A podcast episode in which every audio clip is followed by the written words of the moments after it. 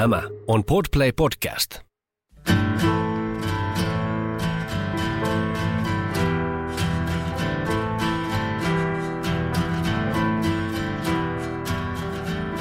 Ja tervetuloa jälleen podcastimme pariin. Vieraksemme on saapunut tänään toimittaja ja kirjailija Maria Pettersson. Tervetuloa lähetykseen. Paljon kiitoksia. Aiheemme on tänään Marian kirja Historian jännet naiset, joka sinkouttaa lukijan kasvoille karnavalistisen virtauksen merkittäviä naiskohtaloita aina aikojen alkuhämäristä tälle vuosituhannelle asti. Merkittävät tähtitieteilijät, huumekauppiaat, merirosvot, matemaatikot, säveltäjät ja miekkailevat oopperatähdit vyöryvät lukijan ylitse näyttää hänelle historian puolen, joka helposti jää huomiotta. Oliko niin, että kaikki alkoi Twitteristä? Kaikki alkoi oikeastaan jo pikkutytöstä, kun ryhdyin äh, kiinnostumaan historiasta. Katsoin piirrettyjä, joiden aihe, oli historia. Ja tota, sitten kun aikanaan opin lukemaan, niin, niin ryhdyin sitten lukemaan ensin lapsille tarkoitettua ja sitten aika nopeasti myös aikuisille tarkoitettua historiaa. Mutta kirja tosiaankin alkoi Twitteristä, nimittäin 2019 kesällä ryhdyin twiittailemaan noin kymmenen vuoden aikana keräämiäni naisten tarinoita. Mä olin keräillyt niitä itselleni käytettäväksi no, omaksi huviksi tai sitten roolipeleissä. Ja tota, mulla oli jo aika kattava varasto, monta sataa nimeä. Ja sitten pohdin, että hetkinen, että nämä ovat hyvin kiinnostavia tarinoita, jänniä naisia, ehkä jotakuta muutakin voisi kiinnostaa jännät naiset. Ja kävi ilmi, että totta vieköön, näin olikin. Twiittailin kesälomani aikana suurin piirtein yhden tarinan päivässä ja ne sai kovasti suosiota. Ryhdyttiin pyytämään, että voitko tehdä kirjan, voitko tehdä podcastin.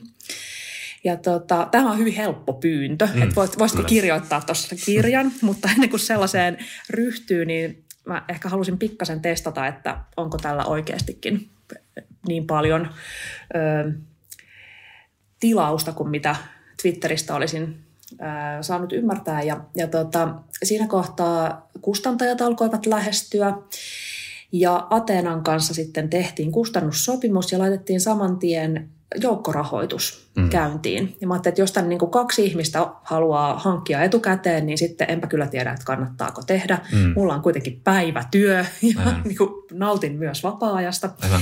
Mutta sitten siitä tulikin äm, Suomen historian toisiksi eniten rahoitettu kirjaprojekti ja sitten totesimme, että selvästikin se kannattaa tehdä.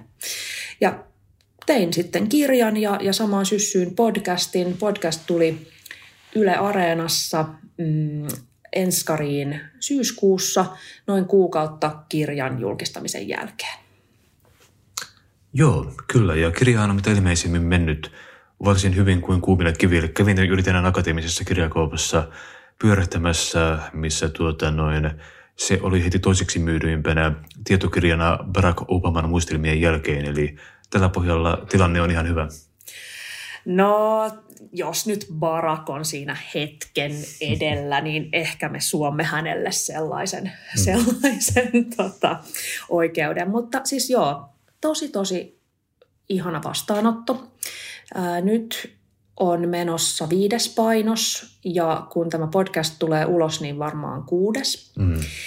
Ja tota, hirvittävän hyvää palautetta olen myös saanut. Tässä kävi, vaikka tiedettiin, että sitä oltiin hankittu aika paljon etukäteen sen joukkorahoituksen kautta, niin silti kävi niin, että se myytiin loppuun ensimmäisenä päivänä, okay. kun se julkaistiin. Mutta sitten onneksi saatiin lisää tavaraa historia-intoisille suomalaisille aika nopeasti. Mm. Ja sit sitä on, mä tiedän, että sitä on hankittu itselle, mutta sitten tosi moni on hankkinut myös lahjaksi, että et olen saanut valtavan määrän sellaisia valokuvia, jossa ihmiset on silleen, jee, sain tämän ylppärilahjaksi, jee, sain, mm. tämä on menossa joululahjaksi ystävälleni tai äidilleni tai isälleni tai veljelleni. Ja, ja tota, musta on ihanaa, että ihmiset haluaa paitsi lukea, niin myös levittää näiden mm. naisten tarinoita. Se on tosi kiva.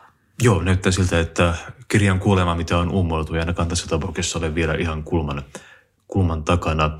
Tuo on tosiaan sillä tavalla miellyttävä kirja, että tuota noin, se ei ikään kuin murskaa lukijaa valtavan yksityiskohtaisen tietomuurin alle, vaan aika ö, kepeän nokkelasti esittelee tota, noin tällaisia kiinnostavia tarinoita vuosituhansien ajalta. Miten päädyit tämän tyyppiseen, sanoisin, hyvällä tavalla buffet-pöytämäiseen ratkaisuun, missä voi ikään kuin poimia kaikenlaisia kiinnostavia paloja sieltä täältä?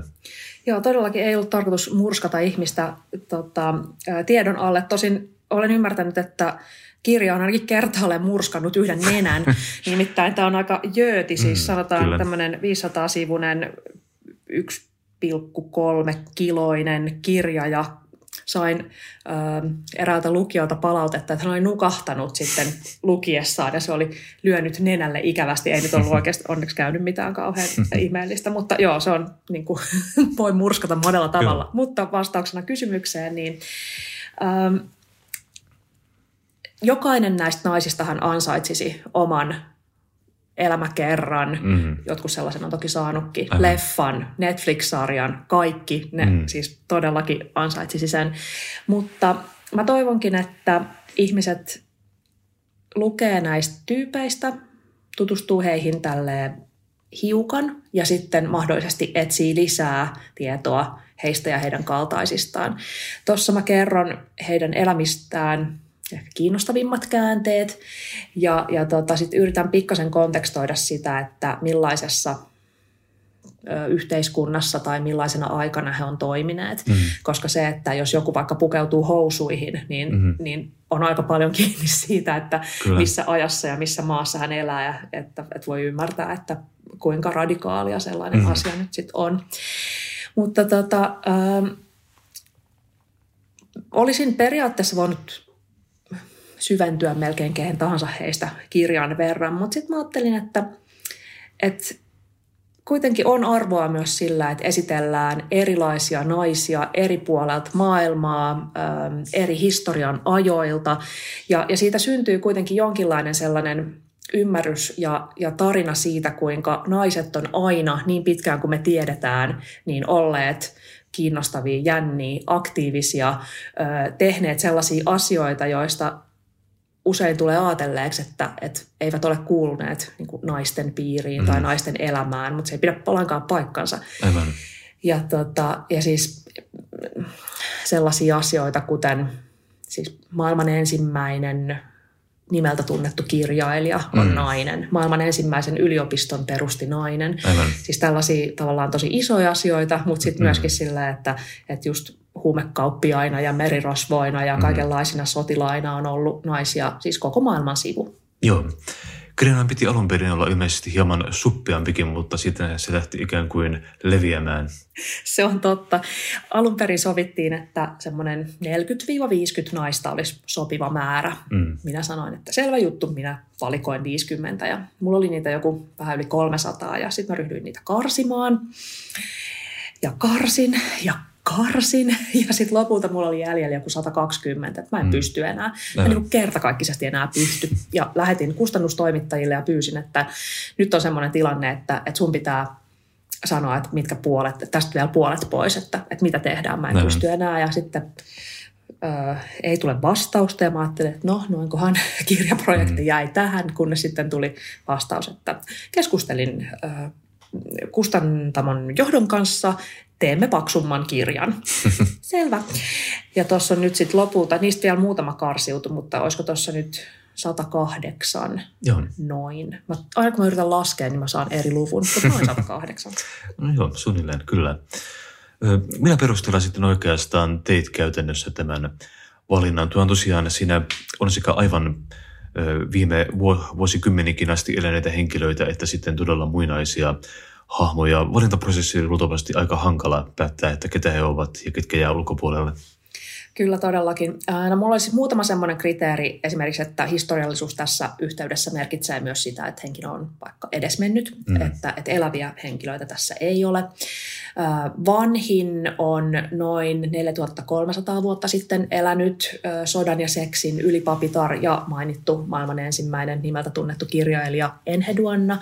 Ja tuorein on sitten vuonna, 12, äh, vuonna 2019 kuollut australialainen kulttijohtaja.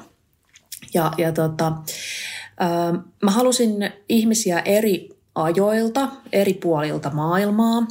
Ja kriteeri oli, että pitää olla elänyt jännä elämä. Mm. Ei riitä, että on tehnyt vaikka äh, fantastisen keksinnön tai, tai tota, äh, ollut upea taiteilija, vaan täytyy olla myös jollain tavalla jännä. Et jos pitää valita vaikka 15 tähtitieteilijästä, että kuka pääsee kirjaan tai ketkä pääsee kirjaan, niin, niin mä en ottanut sitä, joka on tehnyt kaikkein merkittävimmän löydön, mm. vaan mä otin se tai ne, jotka on eläneet kaikkein jännimmät elämät. Mm, joo. Mielenkiintoinen puoli historiassa on aina sen tietty väistämätön epämääräisyys. Luulen, että nykyajastakin on aika hankalaa tulla tulevaisuudessa saamaan tietoa vaikkapa, että mitäpä Putinin Venäjällä vaikkapa tapahtuu. Samaten Walter Isaacson toteaa Da Vinci elämäkerrassaan, että oli huomattavasti helpompaa saada käsiin Da Vincin kirjeenvaihto 1500-luvulta kuin Steve Jobsin sähköpostit 90-luvulta. Ja on ollut myös kiinnostavaa, tota, olen huvitellut ajatuksella, että mitä jos matkustaisi aikakoneella vaikka 1800-luvulla, että tapa, tapaamaan Oscar Wildea ja toteaisi, että se onkin kauhea tuppisuu ja kaikkien bileiden masentaja, joka pilaa tunnelmaa aina kun tulee kotiin. Että tuota, tämmöinen historian kummallisuus aina, aina kiinnostaa mua itseäni. Muistan Orson Wellesin hyvän haastattelun aivan hänen viimeisiltä vuosiltaan, jossa hän jossakin amerikkalaisessa talk showssa toteaa puhuttaessa historiasta, että I don't think history can possibly be true. Ja tämä on kiinnostava, kiinnostava huomio. Miten tavallaan lähestyy tällaista, tuota, kun mennään tuonne, mitä kauemmassa ajassa mennään, sitä vaikeampaa on saada tavallaan luotettavaa, tarkkaa tietoa ihan vaikka virusasioista, kuolinsyystä tai syntymistä tai tällaisista, niin tota, kuinka tarkkaa tällaista historian artefaktien tutkintaa teit tällaisissa jutuissa? No, tämä on nimenomaan just niin kuin sanoit, ja ja mua kiehtoo se, että nykyajastahan sanotaan, että tästä tulee semmoinen, samalla tavalla kuin pimeä keskiaika, niin sitähän mm. kutsutaan pimeäksi sen takia, että meillä jossain vaiheessa ei ollut siitä tietoa. Ei sen takia, että se olisi jotenkin paha, vaan Aha. sen takia, että se oli tämmöinen niin kuin musta aukko, josta ei tiedetty mitään. Niin, niin ajatellaan, että tästä meidän ajasta tulee samalla tavalla pimeä sen takia, mm. että meiltä ei jää mitään, tai meiltä jää hyvin vähän mitään niin kuin paperilla tai mitään tällaista. Meiltä mm. jää jotain muoviroskaa ja sitten ei mitään tietoa tietoa, koska kaikki on mm. sähköisen ja sähköinen tietohan ö, menee pois ja häviää ja katoaa.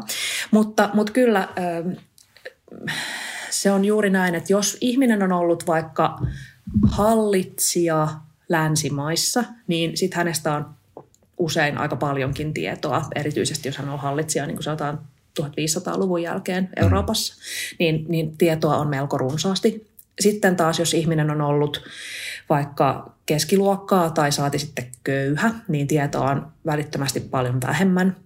Ää, jos hän on elänyt esimerkiksi ää, sanotaan Afrikan mantereella, erityisesti Saharan eteläpuolisessa Afrikassa, Saharan pohjoispuolinen Afrikka on sitten toinen, mutta Saharan eteläpuolisessa Afrikassa, jossa esimerkiksi kirjallista ää, kirjallisia lähteitä on hyvin vähän, mm-hmm.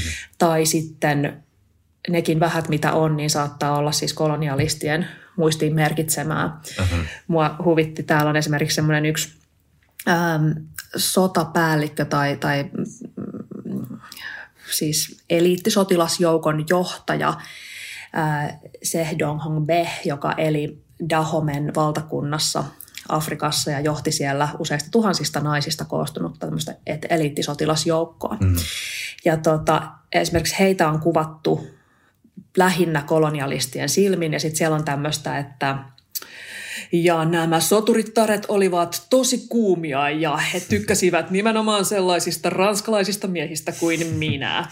Ja sitten siinä vähän miettii, että noinkohan tosiaan, kun Kuulostaa oli hyvin näin. mutta dokumentoinnilta kyllä. Vai tuota, olisiko ne hiukan sitten jopa, jopa tuota värittynyt. Ja sitten toki myös näin, että mitä kauemmas historiaan mennään, niin, niin sitten sitä vaikeampaa saattaa olla löytää löytää lähteitä. Mä en ole itse historioitsija ja mä en tehnyt tätä varten omaa historian tutkimusta, että mä en ole istunut missään tota, ähm, sutimassa savitauluja, mm. mutta mä oon kyllä konsultoinut runsaasti historioitsijoita ja, mm. ja kysynyt sillä, että, että mitä me voidaan tietää. Siis sekä kirjaa että podcastia varten. Mm. Ja tuottaja soitteli ympäri yliopistoja, että kuka tietää, miten tämä muinaismongolialainen nimi lausutaan. Onko mm. meillä mitään tietoa siitä, miten muinaismongolia lausutaan. Ja, ja siis sillä, että, että kyllä sitä on, on joutunut jäljittämään. Mm-hmm. Tietysti siis kaikkein helpointa on, jos on olemassa kirjallisia lähteitä tai Joo. tutkimusta näistä ihmisistä. Sitten se on niin kuin oikeastaan aika yksinkertaista. Mm-hmm. Usein sitä on ainakin jollain kielellä. Suomeksi ehkä harvemmin, jonkun verran kyllä suomeksi, mutta sitten tota, mm, mä oon taustaltani slavisti, niin, mm. niin slaavilaisilla kielillä pystyn lukemaan sitten tämmöisillä ehkä isoimmilla eurooppalaisilla pystyn lukemaan, joskaan en ehkä niin kirjoittamaan, mutta ainakin lukemaan mm. Mm, lähteitä. Ja sitten esimerkiksi aasialaisissa kielissä olen saanut apua. Joo.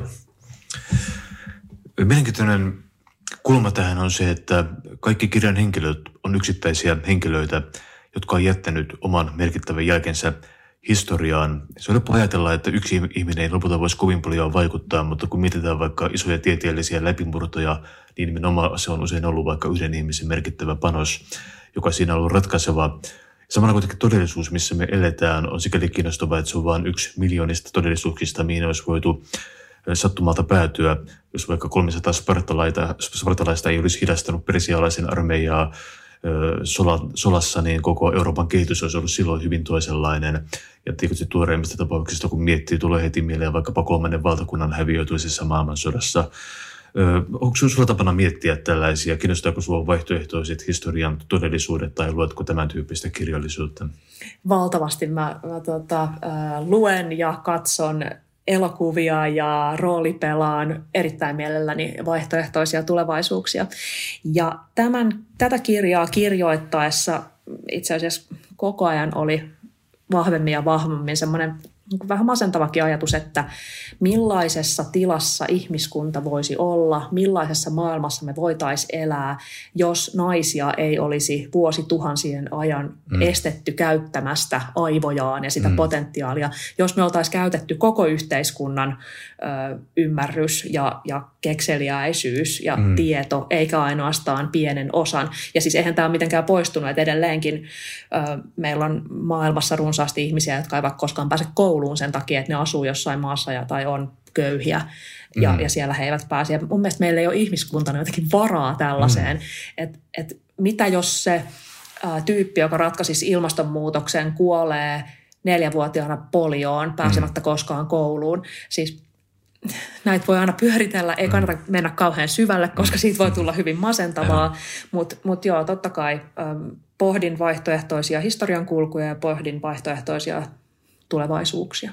Joo, miten näet nykytilan juuri tuohon vähän äskeisen liittyen, näin juuri lauseen, että tota, maailmassa on noin 750 miljoonaa ihmistä, jotka ei osaa lainkaan, lainkaan lukea. Ja tota, miten koet tällaisen niin kuin, tota, nykyisen tasa, tasa-arvon tilanteen ö, naistoimijoiden, vähemmistötoimijoiden ja tällaisen kannalta.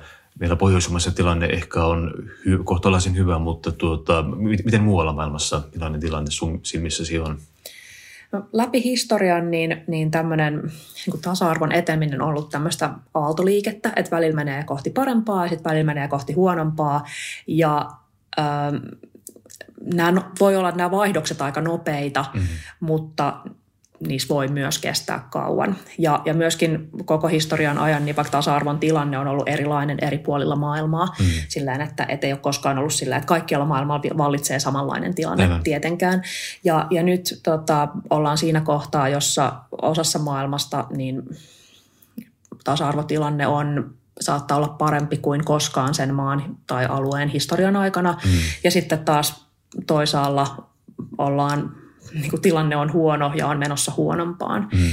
Ja tota, ähm, musta niin kuin, tässä on siis kahdenlaisia syitä, joista, jotka usein limittyy, mutta osa niistä on tällaisia köyhyyteen liittyviä syitä, mm. että vaikka valtio tai, tai maa on niin kuin kertakaikkisesti vaan niin hirvittävän köyhä, että siellä ei ole ollut mahdollista rakentaa kouluja tai, tai ihmiset niin kuin ei pysty menemään kouluihin sen takia, että niiden pitää tehdä joka ikinen hetki töitä mm. niin kuin syödäkseen.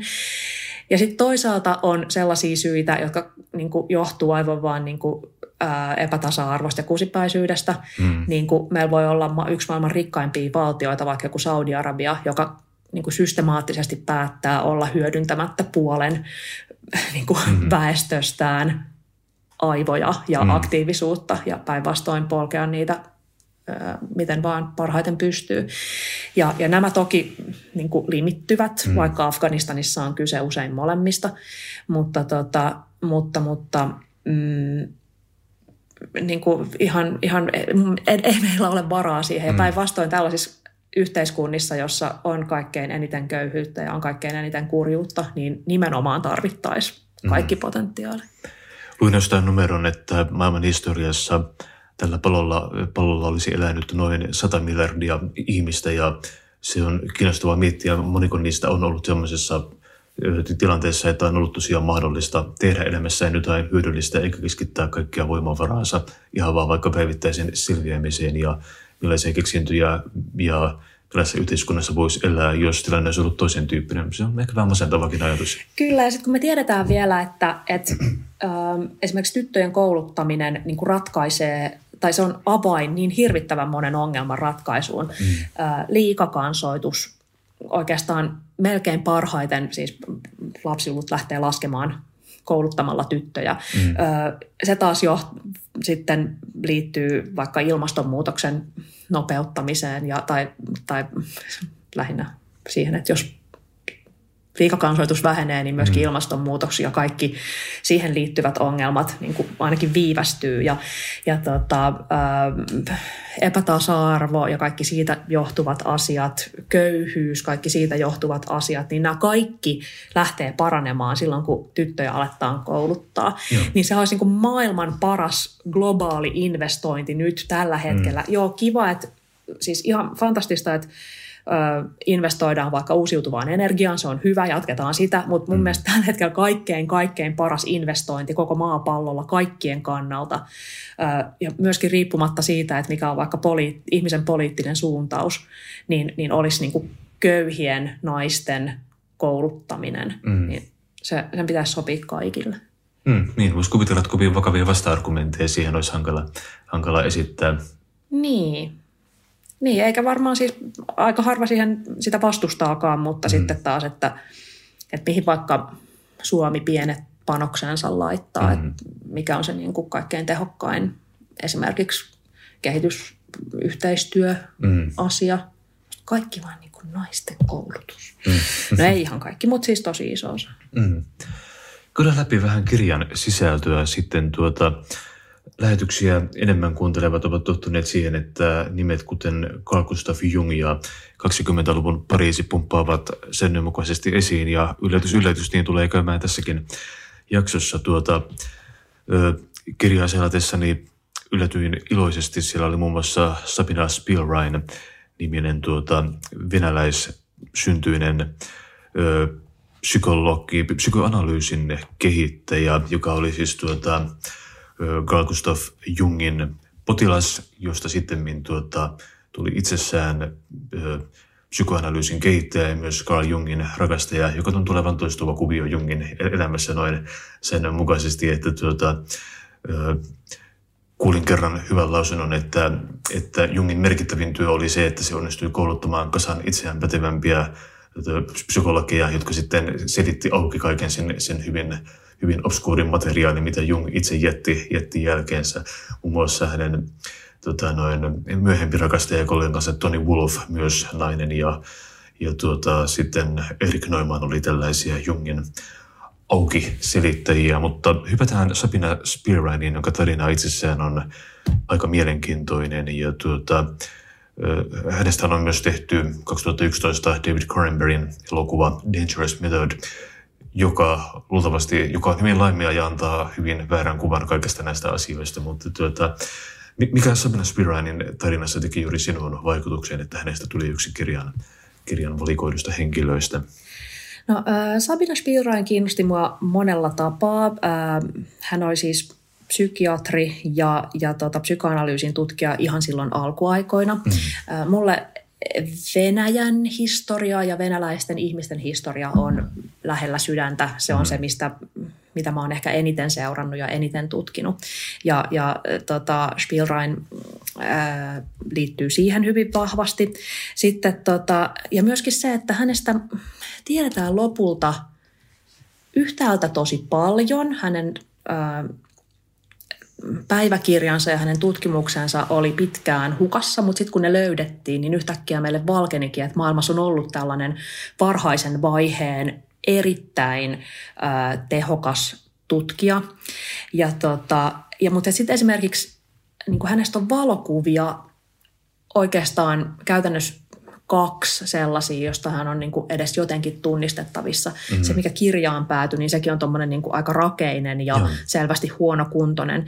Ja myöskin se, että hänellä oli hyvin, hyvin traaginen elämäntarina. Joo. Mutta tietysti mua kiinnosti myös siis se, että hän oli, vaikka johti paikkaa, jonka nimi oli psykoanalyyttinen orpokotilaboratorio, niin tässä niin kuin yhdistyy erittäin monta, monta mielenkiintoista asiaa. Kerronko mä vähän Sabinasta? Joo, anna palaa ilman muuta. Tuota, jos lähdetään vaikka hänen varhaishistoriasta, eli tuota, hänellä oli ilmeisesti hysteria, joka on hyvin tarkka tieteellinen termi, joka ilmeisesti saattoi tarkoittaa käytännössä mitä, mitä tahansa vaivaa tuolloin. Ja hän päätyi Jungin potilaaksi, niin tuota, anna palaa. Äh, joo, hän olisi synty äh, Venäjällä Rostov-na-Donussa. Ja tota, kun hän oli 18, niin hänen sisarensa kuoli lavan tautiin. Hän oli jo valmiiksi henkisesti hiukan ö, epävakaa, mutta se ajoi sitten tota, hänet aika vakavaan hermoromahdukseen. Hän oli tota, ö, tämmöisestä varakkaasta kauppiasperheestä – juutalainen. Ja tota, koska he oli sen verran varakkaita, niin hänet olisi varaa lähettää äh, Sveitsiin mielisairaalaan.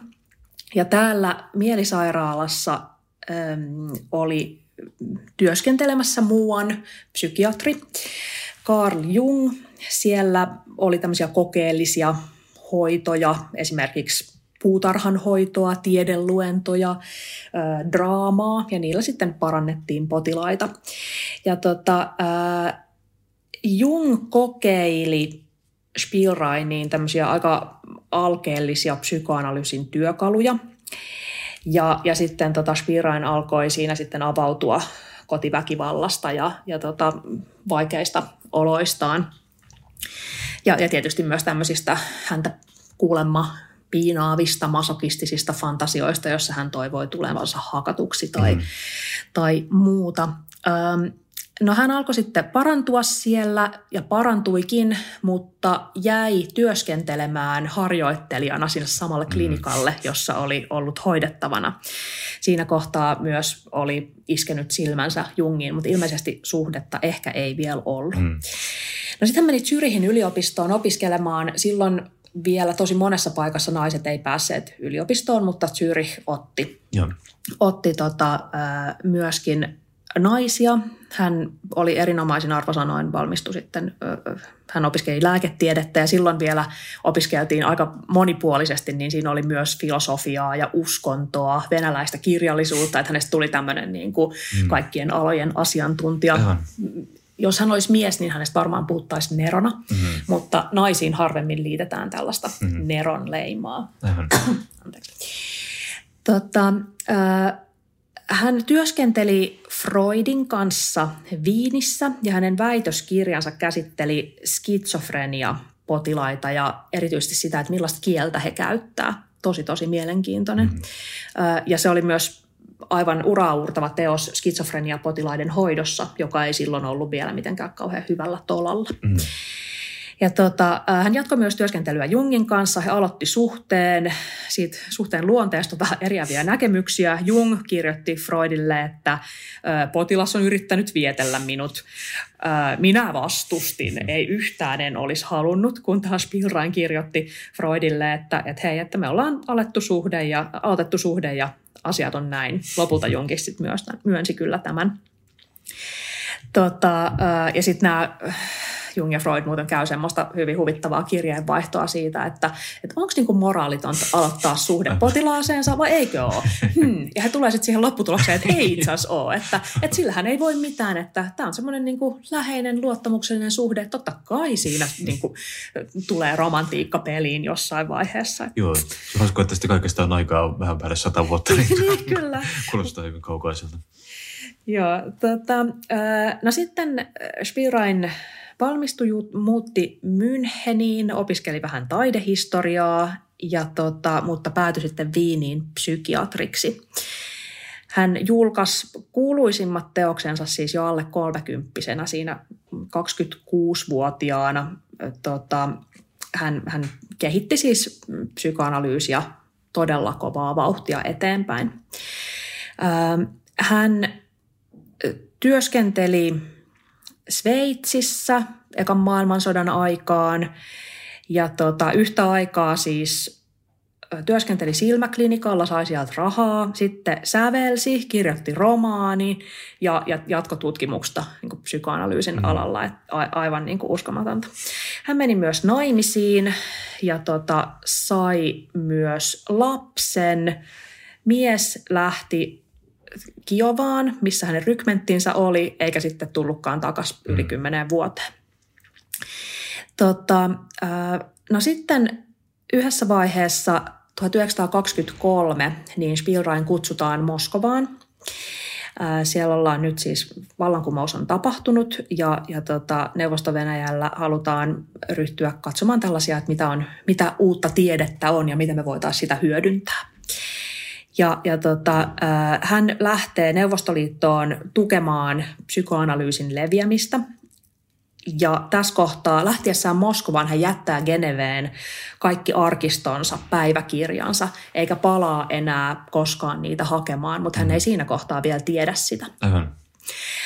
No hän tulee Neuvostoliittoon ja onkin yhtäkkiä maan koko, koko valtion kokenein psykoanalyytikko – hän saa viran Moskovasta ja, ja ryhtyy pian johtamaan kokeellista klinikkaa, jonka nimi on tosiaan psykoanalyyttinen orpokotilaboratorio. Toiselta nimeltään lasten talo tai myös valkoinen talo, koska koko sisustus on valkoinen. Mm, joo. Ja siellä tavoitteena on siis maksimaalinen vapaus. Kyseessä ei ole siis, vaikka nimessä on orpokoti, niin nämä ei ole mitään orpoja, nämä ihmiset täällä, vaan, vaan siellä on siis nimekkäiden bolshevikkien lapsia, tosi niin kuin kovan tason bolshevikkien, esimerkiksi Stalinin poika Aivan. pannaan tähän, tähän tota, ää, laboratorioon. Ja tota, lapsia siellä rajoitetaan mahdollisimman vähän. Heitä kannustetaan esimerkiksi tutkiskelemaan seksuaalisuuttaan jo hyvin nuorella iällä. Ja Spielrainista tulee opettajien pomo. No sitten vuonna 2024 tota, laitos kuitenkin suljetaan, koska tulee tämmöisiä puheita, että siellä yritetään herätellä lasten seksuaalisuutta aivan liian varhain. Mm-hmm. Hän muuttaa tyttärineen takaisin synnyinkaupunkiinsa, josta löytää myös aviomiehensä, joka tällä hetkellä asuukin ö, uuden naisen ja heidän yhteisen lapsensa kanssa. Ö, seuraa tällainen pieni välikohtaus, jonka lopputuloksena mies palaa Sabinan ja heidän kahden tyttärensä luo. Ö, tai itse asiassa ää, ei, vaan tyttärensä luo ja sitten he saa vielä toisen lapsen mm. siinä kohtaa, toisen tyttären. Hän jatkaa työskentelyä täällä kotikaupungissaan, mutta sitten psykoanalyysi kielletään noin kymmenen vuoden kuluttua Neuvostoliitossa kokonaan, koska se onkin länsimaista hapatusta. Mm-hmm. Ja tota, äh, hänen miehensä kuolee. Sitten ollaan jo, jo tota Stalinin ajassa. Veljet pidätetään, murhataan. Äh, hän työskentelee opettajana ja lääkärinä ja toteaa, että nyt on aika niin kuin, tiukat paikat ja sopii tämän miehensä ö, syrjähypyn kanssa. He tekevät tämmöisen sopimuksen, että jos jompikumpi meistä, jos jommalle kummalle meistä tapahtuu jotain, niin toinen ottaa sitten toisenkin lapset. Mm. Mikä on musta aika, niin kuin, aika suuri sydämistä ja mm. aika tämmöistä niin kuin, käytännöllistä ajattelua. Mm. No sitten toisessa maailmansodassa Saksa vallottaa Rostov-na-Donun kahdesti. Spielrein selviää tyttärineen siitä ensimmäisestä vallotuksesta, mutta sitten kun Saksa valtaa kaupungin toistamiseen, niin vuonna 1942 saksalaissotilaat ampuu Spielreinin, joka on silloin 56, sekä hänen 29- ja 16-vuotiaat tyttärensä sekä noin 27 000 muuta pääasiassa juutalaisia. Mm. Myös suurin osa muusta suvusta tapetaan, jos ei saksalaisten toimesta, niin sitten viimeistään Stalinin vainoissa. Mm. Ja tota, hänen Spielrainista, vaikka hän on psykoanalyysin merkittävimpiä kehittäjiä, niin hänen työnsä unohdettiin, sivuutettiin siis moneksi kymmeneksi vuodeksi, kun sit, kunnes sitten 60 vuotta myöhemmin nämä hänen Geneveen jääneet paperinsa löytyy ja osa julkaistaan. Ja sitten hän viimeinkin ottaa paikkansa tässä psykoanalyysin historiassa, johon hän ehdottomasti kuuluu. Joo, tuo vaikuttava tarina ja sitä kuunnellessa on pakko hämmästellä, kuinka sieltä saatiin aikaan niin, niin laimea ja väritön elokuva kuin tämä Dangerous Method oli, koska siinä olisi kyllä kaikki ainekset ollut huomattavasti eeppisimpiinkin sfääreihin, mutta tuota, joo, on kiinnostavaa, paljon kiinnostavia elementtejä, kuten kun ylipäänsä miettii, mikä oli lääketieteen ja psykoanalyysin niin kuin tuota, noin tila tullaan 1900-luvun alkupuolella, kuinka, kuinka alkeellista kaikki oli silloin, että Freud saattaa tuoda tällaisia kumoavia ajatuksia, kuten ehkä lapsuudella on vaikutus siihen, millainen ihminen on aikuisena ja muita, muita tällaisia niin kuin ennen kuulumattomia juttuja. Ja toi on tota, miettiä, kuinka niin kuin lapsen kengissä kaikki oli ja kuinka paljon kehitystä tässä reilussa sadassa vuodessa on tuota noin tapahtunut. Toinen kiinnostava puoli, mitä mä aineeksen hämmästellä, on toi, tota, miten Jung oli, onnistui ympäröimään itsensä tällaisilla hyvin niin kuin, vaikutusvaltaisilla aikaansaavilla naisilla, juurikin Sabina Spielrein ja toinen potilansa Tony Wolf, joka tuossa aikaisemmin jo mainittiinkin, josta, josta myös tuli sitten tosiaan merkittävä tota, psykoanalyysin kehittäjä ja Jungin ikään kuin selventäjä. Ja sitten oli vielä Emma Jung, Jungin vaimo, joka tuli hyvin varakkaasta suvusta, rahoitti kaikki nämä Jungin tuota, noin koikkelehtimiset ja ja, ja tuota, joka oli myös sitten tutkija omalla sarallaan, tutki muun muassa Kraalin mysteeriä hyvin merkittävästi, jonka tuota, työ, jonka Jung jatkoi sitten lopulta loppuun vielä tuota, vaimonsa kuoltua, niin tuota, tuossa on kiinnostava tämmöinen kolmen merkittävän henkilön ö, ympyrä tällaisen hyvin, hyvin maskuliinisen hahmon ympärillä, josta tietysti muistetaan käytännössä lähtökohtaisesti vain Jung itse. Mutta tuota... no, tämä on se mielenkiintoinen asia, että, että jos meillä on ollut näin valtavasti todella lahjakkaita, todella älykkäitä ihmisiä, jotka on tehnyt mielenkiintoisia asioita, hmm. niin kuinka sääli ja kuinka väärin on, että sieltä muistetaan se yksi. Ja toki voi olla muitakin syitä, mutta mutta menisin nyt sanomaan, että sukupuoli on mm. tässä merkittävä tekijä. Aivan.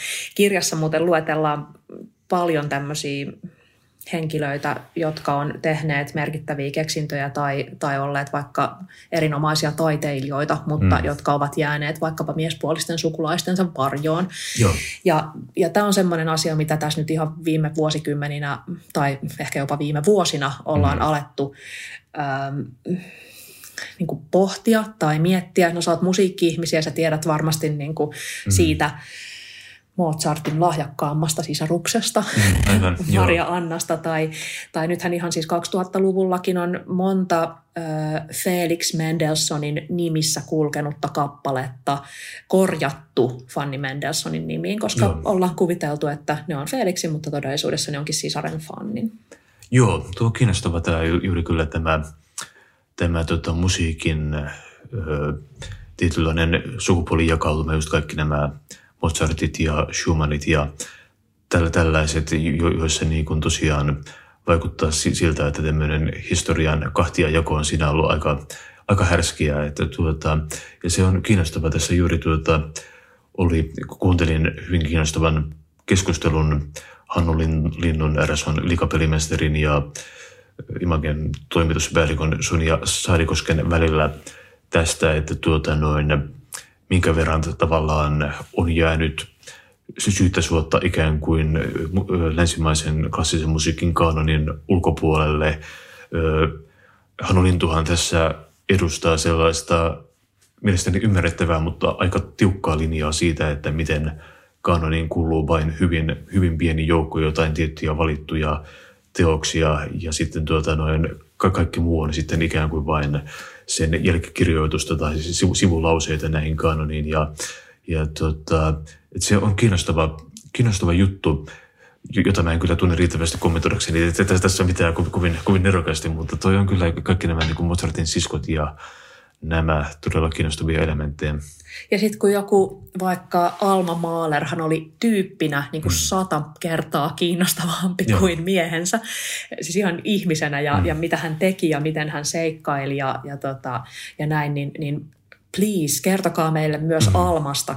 Kertokaa meille tällä hetkellä erityisesti Almasta, Näin. koska hänestä me tiedetään paljon vähemmän ja hän on mm. tyyppinä, siis hän on muusikkona tietenkin erinomainen ja säveltäjänä, mm. mutta siis mutta erityisesti ihmisenä tosi kiinnostaa. Tuossa kirjassa on pieni luku hänestä ja, ja hänen tota, edesottamuksistaan, jotka Joo. on aika, aika hurjia klassisen musiikin piiristä yksi kirjan suosikkihahmoja, niin kuten varmaan kaikkein muidenkin, oli tämä miakkaileva opera laulajatar, joka oli tuota, varsin huikaiseva tarina. Muista puhua, mikä hänen nimensä oli. Lama Pan. Juuri kyllä, niin tuota, se oli mielenkiintoinen luku. Hän oli siis, oliko se 1700-lukua, kun hän vaikutti ja tuota, mutta vähän virkistää mun, mun muistieni näistä yksityiskohdista, koska siihen liittyy niin oivallinen kanssa kaikenlaisia seikkailuja, kuten yritys lavastaa oma, oma kuolemansa nunnan ruumiolle ja jotain muita spektaakkelimaisia. Joo, hän siis hän syntyi tota, ää, aika varakkaaseen perheeseen. Hänen isänsä oli siis ää, Armanjakin Kreivin, joka oli kuninkaan, aurinkokuninkaan ylitallimestari, niin hänen sihteerinsä, joka oli siis erittäin korkea virka. Ja tota, Julie, joka myöhemmin tunnettaisiin estraadi nimellään Lamapään, mm. niin sai koulutuksen, johon kuului näiden normaalien tanssin ja kuvataiteen ja musiikin lisäksi myös esimerkiksi miekkailua. Mm. Sitten kun hän oli muistaakseni 14, niin hän aloitti suhteen tämän isin työnantajan Armenakin Kreivin kanssa. Mm. Ja tota, kun isi tästä sai tietää, niin apua tyttö äkkiä naimisiin. No hänet naitettiin, mutta mutta tota, saman tien aviomies lähetettiin jonnekin Etelä-Ranskaan johonkin virkaan ja, ja tota, Julie sanoi, että hän ei ainakaan lähde mihinkään niin kuin, tuppukylään istumaan, että hän jää mm. Pariisiin. No hän heivasi sen Armaniakin Kreivin ja otti rakastajakseen miekkailun opettajan nimeltä Serran. He tota, oli molemmat tämmöisiä aikamoisia kuumapäitä.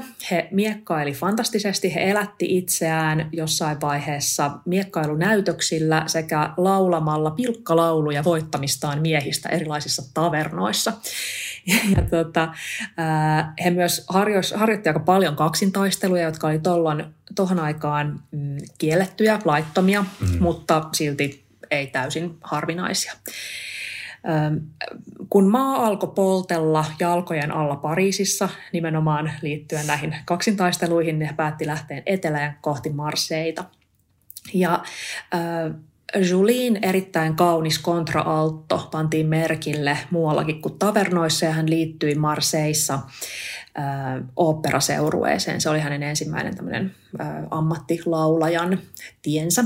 No sitten hän heivaa Serannin ja ryhtyy seuraavaksi zoomailemaan naisia ja viettelee tällaisen kauppiasperheen tyttären. No kauppiasperheen tyttären vanhemmat saa selville, että tyttärellä on niin jotain meininkejä, luulevat, että miehen kanssa, mutta siinä erehtyvät, joilla tapauksessa lähettävät tytön luostariin. Tämäpä ei Julita pysäytä, vaan hän kirjoittautuu matkustavaisena sinne samaan luostariin, etsiytyy tämän ö, rakkaansa luo ja he tekevät tämmöisen manööverin, että he ö, yön turvin siirtää vasta menehtyneen nunnan ruumiin tämän rakastetun kammariin ja sytyttää sen tuleen ja yrittää tällä tavalla lavastaa tämän, tämän tota, kauppiaan tyttären kuoleman ja sitten he lähtee. Ja tota, no ei Julie jaksa tätäkään katsoa kauhean pitkään, että kolmen kuukauden kuluttua palauttaa tytön tota, vanhemmilleen, mutta siinä kohtaa hänen niskassaan on siis jo useamman kuolemanrangaistuksen edestä ö, syytteitä laittomista kaksintaisteluista, kidnappauksesta, tuhopoltosta, ö, ruumiin häpäisemisestä. Ja, tota, hän Hyvä on, CV. Kyllä, ja hän on siis 16-vuotias, täyttää 17, kirjoittaa tälle ensimmäisen rakastajalleen Armaniakin Kreiville silleen, kuule, mulla olisi yksi pyyntö, kun sä oot hyvää pataa sen aurinkokuninkaan kanssa, niin voisitko anoa mulle armahdusta? Ja tota, aurinkokuningas saa sitten eteensä tämmöisen, niin kuin, anteeksi se teki mitä? ja, ja, tota, ja todellakin armahtaa Julien, mm. eli kaikki hyvin. No, Julie lähtee eteenpäin, hän pukeutuu housuihin, mikä on silloin skandalöösiä, mutta niissä on helpompi miekkailla ja laulaa. Ja jos joku kehtaa häntä siitä kyseenalaistaa, niin hän haastaa sen kaksintaisteluun. Hän tota, samoin, jos esimerkiksi No, kerran käy niin, että hän on esiintymässä tämmöisessä kapakassa ja sitten joku kehtaa puhua rivoja hänen ö, esityksensä aikana, jolloin välittömästi hän haastaa kaksintaisteluun ja lävistää tämän henkilön ö, olkapään miekallaan. Tulee kuitenkin aamulla sitten seuraavana aamuna huonolla omalle tunnolle ja, ja menee katsomaan, että kuka tämä olikaan tämä jäbä, jonka mä lävistin ja käy ilmi, että hän on tämmöinen melko korkea aatelija oleva mies. Menee, ja Julie on silleen, shit, ja tota, menee hänen sairasvuoteelleen pyytämään anteeksi, koska ei halua ongelmia, ja saman tien tekee tästä aatelismiehestä sitten rakastajansa. Hän jatkaa Pariisiin, siis edelleenkin ollaan siis teini-iässä.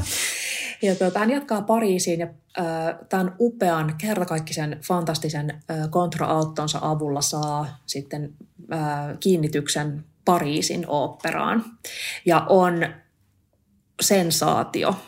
Hän, kriitikot kirjoittavat, että hänen äänelleen ei ole vertaa tässä maailmassa. Hänen äänelleen sävelletään oopperoita.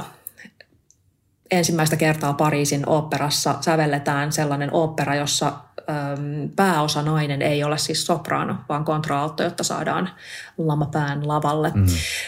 Operoita sovitetaan uudestaan niin, että saadaan pääosaan nimenomaan lamapään. Hän on, hän on sensaatio, hän vetää valtavat yleisöt. Mutta hän aiheuttaa myös hiukan pahennusta sen takia, että oopperaseurueessa hän iskee niin kuin naisia ja miehiä, joskus niin kuin romanttisesti, joskus konkreettisesti iskee. Nimittäin siellä on esimerkiksi tämmöinen hyvin kuuluisa tenori, joka ahdistelee oopperaseurueen naisia. Hän, äh, Julie, tota, haastaa hänet kaksintaisteluun, mutta tenoripa ei suostu kaksintaistelemaan naisen kanssa, joten Julie yksinkertaisesti piäksää hänet kepillään. Ja sitten tota, hän myöskin, siellä on eräs semmoinen kuuma sopraano, joka sattuu kuitenkin olemaan myös äh, kruununprinssin rakastajatar. Ja kuitenkin hän iskee sen, ja sitten kun äh, sopraano päättää palata kruununprinssin luon, niin, niin tuota, hän sitten äh, suuressa draamassaan kertoo, että nyt hän tappaa itsensä ja näin, mutta eipä sitten kuitenkaan tapa. Ähm, tätä jatkuu jonkin aikaa. Hän on... Ähm, hän niin kuin toisaalta herättää valtavaa pahennusta, toisaalta hän on supersuosittu. Hän käväisee Brysselissä ö, esiintymässä ainakin yhden vuoden, ehkä kaksi, ja palaa sitten vielä Pariisiin ja tekee vielä loppuurankin ö, aivan siis aivan niin kuin häkenlyttävän, säkenöivän uran vielä toistamiseen. Ja sitten tota, eläköityy ja muuttaa yhteen tämän aiemmin mainitun aatelismiehen, ää, aviomiehensä ja rakastajattarensa kanssa ja elää tämmöisessä pienessä polipallossa sitten tyytyväisenä, kunnes kuolee 33-vuotiaana provenslaisessa mm. luostarissa. Siinä on kyllä tehokkaasti käytetyt 30 kolme vuotta tähän verrattuna, vaikka Jeesus on aika, aika laiskan oloinen tyyppi, että tuossa on kyllä niin kuin otettu vuosista ilot irti. Se pitää täysin paikkaansa ja tietenkin aina välillä näiden kanssa tulee vähän semmoinen olo, että jaa, että tuota, onkohan sitä itse saanut elämässään mitään aikaan. Mutta näissä on kyllä monessa on myös sellainen ihana piirre, että, että moni heistä on semmoinen aika niin kuin myöhäiselläkin iällä kukkaan puhjennut, että voi olla, että he elää hyvinkin hiljaista ja, ja tota, semmoista niin pienellä liekillä mm. aika pitkään, mutta sitten kun he täyttää on täyttänyt 30 tai 40 tai 60 tai 70, niin sitten, mm. sitten he menee ja jotenkin syttyy ja lähtee ja tekevät suuruuksia tai, tai elävät niin uskomattoman mielenkiintoisen elämän sen jälkeen. Ja, tota, ja se on musta myöskin lohduttavaa, että mm. et niin kuin 70- tai 80-vuotiaana ei ole myöhäistä tehdä mm. kaikkia siistejä juttuja. kun nyt kerran päästiin ö, Pariisiin, niin tuota, hypätäänpä sinne tällä kertaa ö, 1920-luvun luvun Pariisiin, jossa tuota, pariskunta Crosby vaikuttivat. Ja tuota, Tämä oli kiinnostavaa, koska mä itse kuulin heistä ensimmäistä kertaa vasta tuossa, vaikka olenkin 20-luvun Pariisissa mönkinyt aika tehokkaasti kirjojen kautta, niin tuota, tuossa kuukausi takaperin, kun tehtiin toisen podcast-vieraamme Aki Sedelberin kanssa haastattelua hänen Pyhä Eurooppa-kirjastaan, niin Aki mainitsi, että, että tässä Harry Crosby, siinä mies, josta kannattaa lukea ja suositteli hänen tällaista Black Sun elämäkertaansa. Ja tuota, mietin, että sattumanvaraista, mutta nyt se tulikin jo kuukauden sisällä toisen kerran esiin, niin käydäänpä läpi hieman tuota Neiti Crosbyn elämää sitten. Kyllä, siis joo, Harry Crosby ihan kiinnostava, mutta mm. voi pojat, kun, kun kuulette hänen, hänen vaimostaan. Tota, Mary Phelps Jacob syntyi alun perin New Yorkissa tällaiseen hyvin rikkaaseen, hyvin etuoikeutettuun perheeseen. Hän sai kaiken, mitä keksi haluta. Hänen nuoruutensa kuului tämmöistä tyypillistä itärannikon nuoren naisen ylhäisöelämää. Oli tanssiaisia, oli hyvä koulutus, oli ratsastustunteja, yksityisiä tanssinopettajia – isä kuoli, mutta se ei niin kuin mitenkään hidastanut Maryä käymistä. Hän kävi keskimäärin kolmissa tanssiaisissa viikossa. No sitten tota, 19-vuotiaana hän oli jälleen lähdössä tanssiaisiin, mutta sitten siinä kohtaa hän totesi, että, että nämä rintsikat, niin kuin, tai, tai ei edes rintsikat, vaan korsetti. Hän silloin siinä kohtaa käytti siis tämmöistä ty, ajalle tyypistä valanluukorsettia. Se törrötti rumasti, se oli epämiellyttävä Öö, ei näyttänyt hyvältä tämmöisen avokaulisen tanssiaispuvun alla ja, ja hän päätti, että nyt täytyy tehdä jotain. Ja hän ryhtyi sitten suunnittelemaan kangasnenäliinoista öö, asioita, joita me täällä tänään kutsumme rintaliiveiksi. Öö, hän suunnitteli ja valmisti itselleen rintaliivit.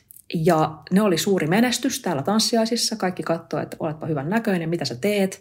Ja, ja myös ö, muut nuoret naiset halus halusi ehdottomasti itselleen rintaliivit, rintain kannattimet, kuten myös Suomessa myöhemmin sanottiin. Tämä oli kyllä itselleni yllätys, että kyse oli näinkin tuoreesta keksinnöstä. No siis kaikenlaisia niin kuin, tukia on kyllä ollut olemassa mm. siis tyylin kivikaudesta saakka, että niitä on kyllä mm. jonkun verran säilynyt, mutta, tota, mutta nämä oli niin kuin ensimmäiset tämmöiset vähän niin kuin modernit Aivan. rintaliivit. Hän sai niille patentin ja tota, hän patentoi rintsikat ekana Yhdysvalloissa – Tämä oli vuonna 1914, mm. taisi olla. Ja tota, hän ryhtyi sitten rintaliivikauppiaaksi siinä, siinä äh, ihan uransa alussa. Mutta tota, hän meni naimisiin ja haastoi osavaltion oikeuteen, jotta saisi pyörittää bisnestä ilman äh, holhoojaa, ilman että tämä mies pääsi holhoamaan, holhoamaan häntä. Äh, Mutta sitten tota, mm, tämä pariskunta ei siis sopinut toisilleen ollenkaan. He sai kyllä kaksi lasta, mutta sitten kun mies palasi ensimmäisestä maailmansodasta, niin, niin oli mennyt niin kuin monella tapaa vähän huonosti. Siitä oli tullut juoppo, uhkapelaaja ja myös pyromaani. ja, tota, ja joka kerta kun jossain päin kaupunkia paloi, niin mies lähti tuijottamaan tulipaloa hypnotisoituneena. Hmm. No äh, sitten tota, Mary oli 28-vuotias ja oli tilannut tämän, äh, siis tavannut tämän itseään kuusi vuotta nuoremman äh, perijän Harry Crosbyn, josta oli puhetta. Ja tämä oli tietenkin ihan skandaali, mutta he aloitti suhteen ja Mary otti eron. Mm, lähti tota, ty- lapsineen ja Harryn kanssa Pariisiin, ja nyt päästään sinne Pariisiin. Aivan. He eli hyvin huikentelevaista elämää. Siihen kuuluu lukuisia rakastajia ja rakastajattaria, erilaisia juominkeja, oppiumluolia, uhkapelejä, avoin avioliitto, johon Mary ei ollut niinku täysin tyytyväinen, mutta kuitenkin välillä varsinkin, varsin tyytyväinen. Harry pyysi, että Mary voisi muuttaa nimensä ja tämä on vähän kummallinen pyyntö, mutta Mary kuitenkin siihen suostui. Niin mietin, että no mikäs mun nimestä tulisi, että voisiko se olla toi klitoris.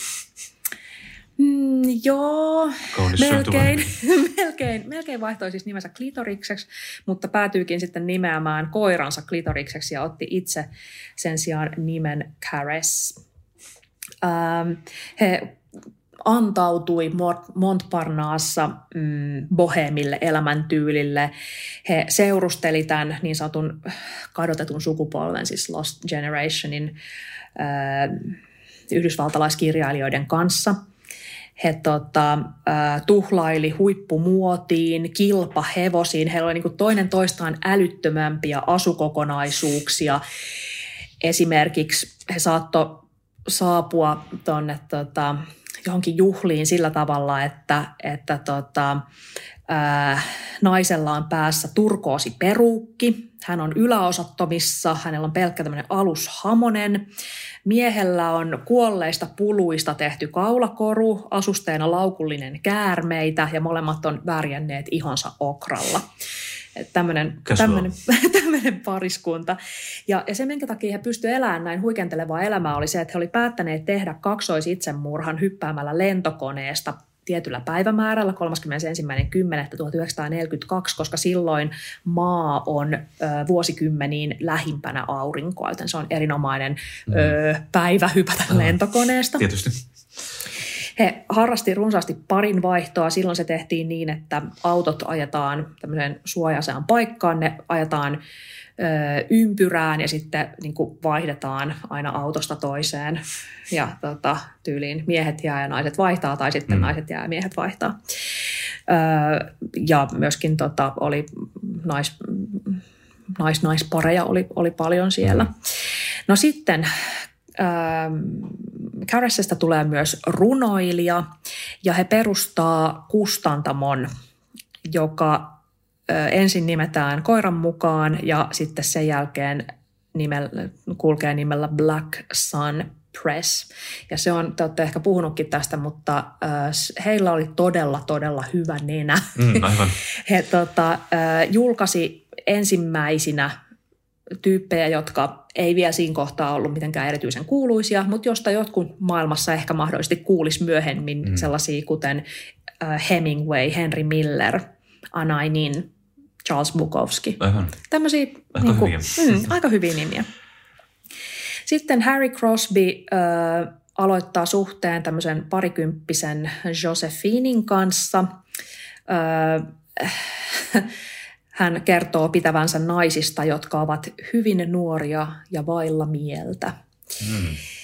Sitten seuraavana vuonna heidät löydetään kuolleena hotellihuoneesta. He on tiukasti syleilee toisiaan ja molemmillaan päässään luodin reijät. ehkä kaksois itsemurha todennäköisemmin. Harry on ampunut ensin Josephinen ja sitten itsensä. No, Caris Crosby jatkaa kustantamista, esiintyy kokeellisissa elokuvissa, tanssijana, palaa Yhdysvaltoihin ja aloittaa suhteen ää, tämmöisen nyrkkeilijät-näyttelijän nimeltä Canada Lean kanssa. Hän rikkoo siinä rotuerottelulakia, joka kieltää mustien ja valkoisten suhteet, mutta suhde kestää 10 vuotta. Sitten hän naili sen jälkeen itseään 18 vuotta nuoremman näyttelijän ja jenkkifutarin – Tota, no, se on ihan hupakko se mies ja tuhlaa vaan ja mies saa mennä. Äh, Crosby perustaa Washington DCissä modernin taiteen gallerian, alkaa julkaista avantgardistiseen kirjallisuuteen erikoistunutta lehteä.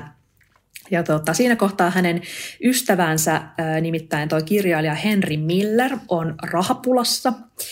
Ja rahapulassaan se on suostunut kirjoittamaan pornoa oklahomalaiselle öljypohatalle, mutta sitten tekstiä ei enää synty. Niin Henry Miller on niin vuodattanut itsestään kaiken pornon ja menee pyytämään Caris Crosbylta apua. Ja Caris on, että no ilman muuta kirjoitan. Ja tota, äh, kirjoittaa 400 sivua tämmöistä kuten hän itse sanoo, pelkkää yksityiskohtaista seksiä, ei mitään runoilua väliin. Ja, ja Opus Pistorum-niminen teksti julkaistaan myöhemmin Millerin nimissä, joten jos olette lukeneet sellaisen kuin Under the Roof of Paris, niin sehän ei olekaan Henry Millerin teos, vaan haamupornokirjailija Caris Crosbyn. No sitten myöhemmällä iällä hän saa poliittisen herätyksen ja perustaa Women Against War-nimisen järjestön. Hän haluaisi perustaa tämmöisen kansalaistoimintakeskuksen Korfun saarelle Kreikkaan, ostaa sieltä maalta ja talon ja yrittää sitten myöskin vierailla talossaan, mutta vuonna 1952, kun hän on menossa sinne, niin siellä vastassa onkin aseistetut viranomaiset. Hänet pannaan kolmeksi päiväksi kotiarestiin ja sitten karkotetaan maasta siitä syystä, että valtion näkemyksen mukaan hän on vaarallinen Kreikan taloudelle ja poliittiselle ilmapiirille. No sen sijaan hän ostaa sitten Roomasta tai 70 kilsaa Roomasta tämmöisen 180 huonetta käsittävän linnan, johon kuuluu myös ruhtinattaren arvonimi, että hänet tulee sitten vielä ruhtinatarkin vanhoilla päivillään. Tekee siitä taiteilijaresidenssin. Ähm, ja sitten myöhemmin vanhemmiten hän on sydänsairas. Silloin 60-70-lukujen vaihteessa avosydänleikkaukset on vielä lapsen kengissään, mutta sellaiseen hän kuitenkin menee. Kuolee leikkauksen jälkeisiin komplikaatioihin ja keukokuumeeseen Roomassa 78-vuotiaana vuonna 1970. Kyllä. Tuossa on jälleen kerran aika mehevä CV, minkä, minkä voi raapustaa. Pidin erityisesti tuota haamupornokirjailija Teemu, äh, tuota noin, termistä. Se on kyllä ylväs. Tuo oli muutenkin 20-luvun Pariisi oli täynnä tällaisia kiinnostavia, kummallisia, voimakkaita naishahmoja, kuten muun muassa Gertrude Stein ja hänen Alice-rakastajansa, jotka pitivät kirjallista hovia ja sitten oli Sylvia Beach, joka perusti tämän Pariisin ensimmäisen tuota, englanninkielistä kirjallisuutta ainoastaan myyvän kaupan, josta kilpailu sillä bisneksessä ei ollut kovin kovaa 20-luvulla, ja tuota, joka, joka myös oli tämmöinen naisen kanssa parisuhteessa elänyt henkilö ja myös merkittävä kulttuurivaikuttaja. Se oli Shakespearean Company oli kirjakauppa, jossa tuota nämä 20-luvun menetetyn sukupolven kirjailijat Hemingway ja Fitzgerald ja, ja muut tota noin, viettivät aikaa täällä kirjakaupassa, tutustuivat ja, tota, ja kirjakauppahan toimii edelleen toki hieman muuttuneessa formaatissa, että se suljettiin toisen maailmansodan aikana, avattiin 50-luvulla uudestaan George Whitman nimisen miehen toimesta vähän eri paikassa, mutta Sylvia Beachin luvalla ikään kuin jatkaen tällaisen taiteilijatukikohdan perinnettä. Se oli just tämmöinen hyvin boheemi paikka, jonne niin kuin, kuten herra George Whitman itsekin oli hyvin boheemityyppi, että se otti kaikki tyypit, tyypit vain asumaan sinne kirjakauppaan, missä sai, sai asua ilmaiseksi siis sitä vastaan, että kirjoitti tekstiä ja teki tyyliin tunnin verran muodollisesti töitä siellä. Ja, tuota, ja 60-luvulla Jack Kerouac ja muut nämä beatnikit sitten ottivat sen ikään kuin Pariisin päämajakseen ja nykyäänkin se kirjakauppa on samassa paikassa. George Whitman kuoli itse muistaakseni vuonna 2010 noin 95 vuoden iässä yhä pyörittäen tätä kirjakauppaa ja tuota, nykyään sen omistaa George Whitmanin tytär Sylvia Whitman, joka sitten on tämän Sylvia Beachin mukaan nimetty, eli tämä linja, linja elää yhä ja joo, tuli kyllä kiinnostavaa aikaa tuo. Olisiko maailman kuuluisin kirjakauppa? Se on täysin mahdollista. Sehän on tuota, monessa elokuvassa myös mukana enemmän tai vähemmän vilahtaa Woody Allenin tässä Midnight in Paris elokuvassa. Ja tuota, on tässä, mikä on tämä trilogia tyyliin, onko se nyt nimeltä jotain Rakkautta auringonlaskun jälkeen ja tällä tyylillä nimettyjä, missä on Ethan Hawke mies pääroolissa ja siinä he tosiaan toinen elokuva alkaa tota, tällaisessa kirjailija-iltamassa, joka tapahtuu tuossa kirjakaupassa. Ja ja, ja, joo. Ainakin se oli ihan maailmanlaajuinen uutinen, kun he olivat ö, kovasti vaikeuksissa koronan aikaan joo. ja meinasivat jopa joutua laittamaan putiikin kiinni, mutta sulla oli tietoa, että se on pelastunut. Joo, sinne tuli ilmeisesti valtava määrä lahjoituksia eri, eri muodoissa ja kaikenlaisia hyväntekeväisyyskampanjoita. Tämä, kuka onkaan tämmöinen, erittäin, onko se nyt, mä tietysti sitä Neil Gaimania, mutta onko hän piirtäjä vai tota, onko hänellä piirtäjä Siis Gaiman sekä itse piirtää, että Okei. on kirjailija. Joo, hän taisi toimittaa sinne niin kuin myytävi, myytäväksi tällaisia hyväntekeväisyysvedoksia sitten. Tuota, oliko se peräti niin, että jokainen, joka lahjoitti jonkun tietyn summan, sai Kaimanin piirtämään jonkun tällaisen. Tuota, että siitä tuli varsin merkittäviä panostuksia ja, ja samaten netti kirjamyynti heillä nousi, joka oli kuulemma ennen ollut yli kuusi kirjaa päivässä nousi moneen sataan. Että tuota, ilmeisesti suurin osa ihmistä ei tiennyt, että heillä on myös nettikauppa, kuten itse asiassa mäkään en ollut tietoinen, että, että siellä myös toimii. Sehän on tosiaan paikka, joka niin kuin edelleenkin käyttää näitä samoja periaatteita, eli tuota, Tosin siis kuulemma, kun tämä vallanvaihto ikään kuin George Whitmanin ja Sylvia Whitmanin välillä tapahtui, kävin siis kerran Pariisissa haastattelemassa tätä tuota, sekä Sylvia Whitmania että hänen, hänen miestänsä, joka kanssa omistaa sen kirjakaupan, niin kun vallanvaihto ikään kuin tapahtui, virallisesti se tapahtui George Whitmanin kuoltua, mutta oikeasti se oli tapahtunut jo vähän aikaisemmin ja se oli ollut semmoinen kiinnostava operaatio. Sylvia Whitman oli siis ensinnäkin George Whitmanin täytyy saada hänet hyvin, hyvin vanhalla iällä, koska niin kuin tyyli 70 tai, tai, tai jotain jonkun naisen kanssa. Ja tuota, Sylvia Whitman oli elänyt, elänyt tuota noin Lontoossa sitten koko, koko nuoruutensa ja hieman vastahakoisesti tullut sitten myös vähän, vähän sekä kuljetettanut parikymmentä niin kuin tullut jeesaamaan isänsä tota noin sinne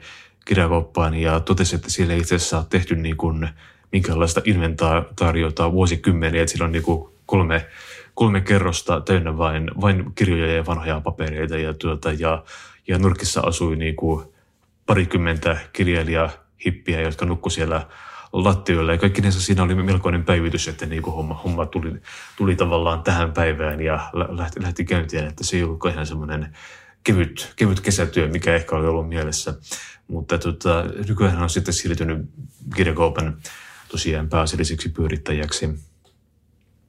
Hienoa. Pitää tästä lähteä tervehti. Olen siellä pari kertaa käynyt kyllä Joo. Pariisin reissuilla.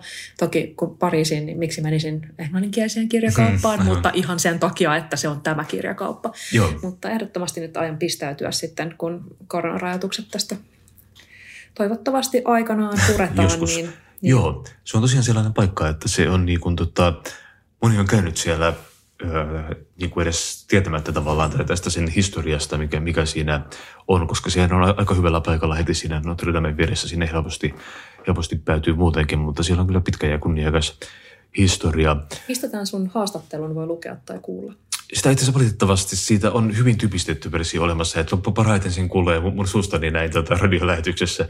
Ja kyllä, se oli, se oli sinänsä hauska sotku. Mä tota, lensin vartavasti silloin Pariisin tekemään tätä haastattelua, menin paikalle ja kävi, kävi ilmi, että, että asia oli ikä, ikään kuin ö, kuviteltu eri päivälle ja, ja tuota noin, päädyin lopulta tekemään sen haastattelun sitten entässä kirjakaupassa, minne menin ensin vaan Sylvia Vitmanin asunnossa tai asunnoissa, koska hänellä oli siis tuota, kahdessa eri kerroksessa asunnot tuota, Pariisissa, mikä mielestäni jos asuu Pariisissa, niin on totta kai niin kuin luontevaa, että ei ole vain yksi, vain kaksi, kaksi asuntoa samassa kerrostelussa. Koska... Se on niin halpaa. Niin, kyllä. Mutta toihan ihan toimittajan unelma, että joo, mm. ei tavatakaan tuolla julkisella paikalla, vaan tule kotiin. Joo, se oli varsin miellyttävää kyllä. Heillä oli juuri silloin syntynyt lapsi itse asiassa, mikä saattaa selittää kaiken tämän sekaannuksen, koska käsittääkseni lapsilla on semmoinen vaikutus, että elämä muuttuu hallitsemattomaksi kaaukseksi hyvin helposti. Niin tätä, mutta se oli kiinnostavaa kyllä. Ja tosiaan, joo, ka- kaikki näissä tämä 20-luvun Pariisi on varmasti, sehän on tuota, se oli itse asiassa kiinnostavaa kuulla myös vähän sitä niin kuin ikään kuin oikeaa historiaa tavallaan sellaisen, koska aina kun puhutaan 20-luvun Pariisista, niin siinä voi melkein kuulla, kuulla semmoisen harpun äänen, mikä johdattaa sellaisen niin hyvin nostalgiseen tuota, sepiasävyiseen maailmaan, missä Hemingway kaataa, kaataa viskiä ja Fitzgerald kohviin ja kurkkuunsa ja kaikki on hauskaa, mutta oikeasti sehän oli itse asiassa aika karua, karua elämää, mitä niin kuin silloin elettiin, miten niin kuin, tota, Pariisi oli maailmansotien jälkeen aika synkkä, aika vaarallinen paikka, niin kuin täynnä rikollisuutta, köyhyyttä ja, ja muita tällaisia ilmiöitä. Että se oli hyvin kiinnostava niin kuin pala, pala historiaa, mikä sieltä tuli, tuli vastaan. Ollaanko muuten käsiteltyä, mikä hirveän mulkku toi Ernst Hemingway on. Mulla on siis hänen äh, Martha Gellhorn, joka on siis äh, yksi maailman kuuluisimpia sotakirjeen vaihtajia ja kirjailija itsekin ja Ernst Hemingwayn kolmas vaimo, niin mm. hän on tässä kirjassa. Ja hän on kyllä, niin kuin, anteeksi vaan sata kertaa mielenkiintoisempi taas kuin tämä joku. Joo. Siis tämä, tämä äijä. Niin kuin, ja, ja mun suosi, hän on siis toimittaja, Joo. kuten itsekin olen, joten hänellä on tärkeä paikka sydämessäni, mm. mutta mun mielestä hänen, sehän oli esimerkiksi Suomessa talvisodan syttymisen aikaan, raportoi silloin Suomesta, Joo. ja oli ähm, maailman varmaan 1900-luvun kaikista tärkeimmissä sodissa oli siis mm. läsnä. Mun suosikki manööverissa häneltä on siis se, kun ö, toimittajanaisia ei päästetty tuonne Normandian maihin nousuun sen mm. takia, että se oli liian vaarallista, joten miten tekee tämä toimittaja?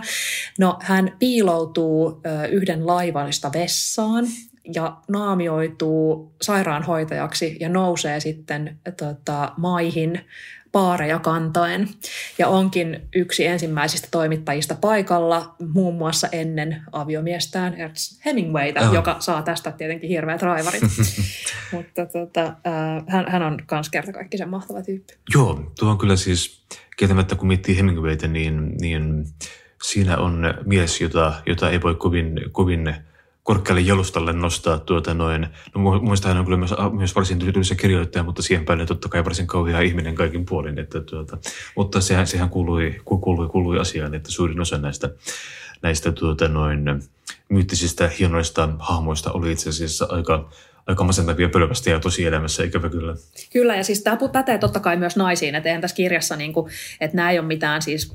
Öö, esikuvallisia sankarittaria näistä suurin osa siis mm. todellakaan, vaan päinvastoin, että kyllä niin kuin, äh, Mulkvistius ei katso sukupuolta. Aivan. Hemingway siis piinas mua yhdessä vaiheessa ihan sikana siis sillä että, että mä, mä oon reissannut aika paljon. Mm. Öö, ja musta tuntuu, että mihin ikinä mä menin, niin Hemingway oli ollut ja, siellä. Että olisit joku niin kuin armeenialaisen vuoren luostari, silleen, oo, onpa hienoa. Tiesitkö, että Hemingway on täällä? Ei taas. Tai joku niin kuin vietnamilainen rantabaari, niin ja, Hemingway kävi täällä rannalla. Tai, tai no tietenkin Pariisit ja muut mm, niin kuin niin. ilmiselvästi. Mutta ei, tämä niin kuin mies piinaa mua kauheaa. Joo, sä oot siis tämmöinen niin kuin, tota, haudan takainen Hemingway-stalkeri. Oh. Ei mä, hän ei ole, siis, mä harrastan kuolleita diktaattoreita ja sitten mä niinku yritän vältellä kuollutta Hemingwayta, mutta koko ajan epäonnistun siinä.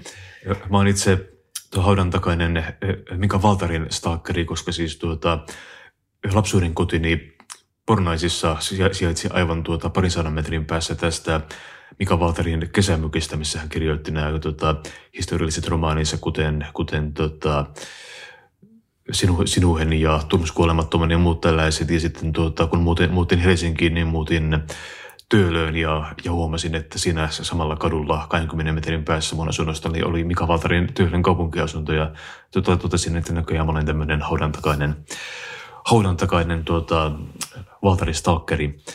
Ja tuota, Valtaria myös tosiaan vietti aikaa tässä 20-luvun Pariisissa, kuten Olavi Paavalainen ja eikös Minna Kreutzer myös näitä niin kuin kiinnostavia Suomen historian naisia, hänkin taisi siellä pyöriä näiden draamojen keskuudessa. Kyllä vain. Tai mä siis, mulla on edelleenkin epäselvää, että kuinka keski, keskiössä he siellä pyöri. Mun hmm. ymmärtääkseni he oli aika pitkälti siis myöskin omissa porukoissaan. Joo, kyllä, suomalaiset jurotti siellä jossain. niin.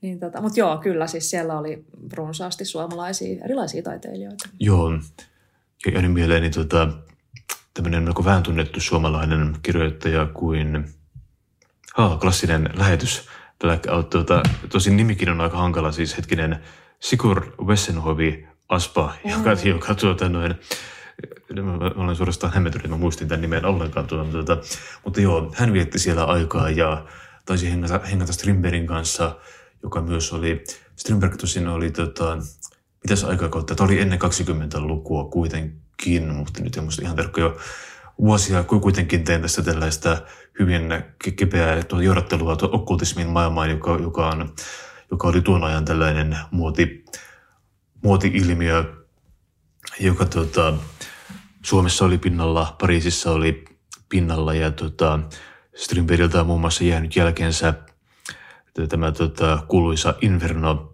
päivä, päiväkirja, jossa hän tuota, teke, tekee, tekee alkemistisia kokeita ja näkee demonien kasvoja tyynyissä, tyynyissä joka on mielenkiintoinen tämmöinen mielipuolen päiväkirja. Ja tuota, tähän teemaanhan sitten liittyvät myös tuota, nämä ö, ö, mustat prinsessat, joista tuota voit hieman, hieman valaista. Tämä oli mielenkiintoinen. Aa, kyllä vain. Mustat ruhtinattaret. Tämä on pikkasen aikaisempaa kuin, kuin 20-luku. Kyllä. Tämä on, tota, tässä ollaan vielä tsaarin ajassa. Militsa ja Anastasia oli montenegrolaiset ruhtinattaret. Ja tota, heidän isällään oli tämmöinen suunnitelma, että tuota, mepäs äh, valloitetaan. Montenegro on pieni ja mitätön, mm-hmm. mutta jos mä vaan naitan kaikki tyttäreni ympäriinsä tonne tota, äh, eri hoveihin, niin sittenpä vaikutusvaltani kasvaa. Mm-hmm. Ja hän oli siinä aivan oikeassa. Juuri näin kävi. Hän oli, tota, äh, ja, ja kaksi heistä lähti Pietariin. Tuolloin tota, Venäjä oli Montenegron kaikkein tärkein kumppani monellakin tapaa. Ja tota, sen takia oli, oli niin kuin hyvä idea laittaa, laittaa tyttäret ää, Venäjälle sellaisella opastuksella, että menette sinne, saatte hyvän koulutuksen, iskette sieltä niin kuin mahdollisimman korkeat prinssit ää, tai ruhtinaat ja, tota, ja sitten ää, toimitte tällaisina niin kuin Montenegron lobbareina. Mm. Ja he oli siis äh, suuri ruhtinattaria, joilla, jotka saivat tällaisia nimiä kuten mustat prinsessat, mustat ruhtinattaret, mustat naarashämähäkit, Montenegrotar numero yksi ja Montenegrotar numero kaksi. Erityisesti Venäjän finanssiministeri Sergei Vitte ansioitui keksiessään näitä lempinimiä, koska hän niin syvästi inhos näitä, näitä kahta naista, että hän kieltäytyi edes käyttämästä heidän oikeita nimiään. No, Militsa syntyi 1866 ja Anastasia kahta vuotta myöhemmin. Tota, lapsia oli yhteensä 12 ja idis oli tosiaan se, että heitä naitetaan ympäri Eurooppaa. Ja, ja tosiaan ruhtinaasta tulikin Euroopan appiukko.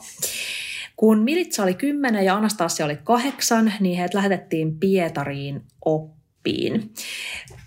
He oli ihanasta Montenegrosta, jossa oli siis mm, lämmin ja aurinkoinen ja, ja kaunis ja ihana paikka. Ja heidät lähdetään Pietariin, eli venäjäläistä sanotaan pohjoiseksi pääkaupungiksi, jossa on siis, no äh, jos olette käynyt Pietarissa, niin tiedätte, jos olette käynyt talvella Pietarissa, niin, niin kaikki tietää, että miltä tuntuu, kun nevaa pitkin tulee Suomenlahden tuulet ja, ja sataa ja on pimeätä ja tota, ää, tuiskuttaa ja on kylmä ja kauheaa. Ää, he eivät suuresti rakastaneet tätä, mutta, mm. mutta he pärjäili.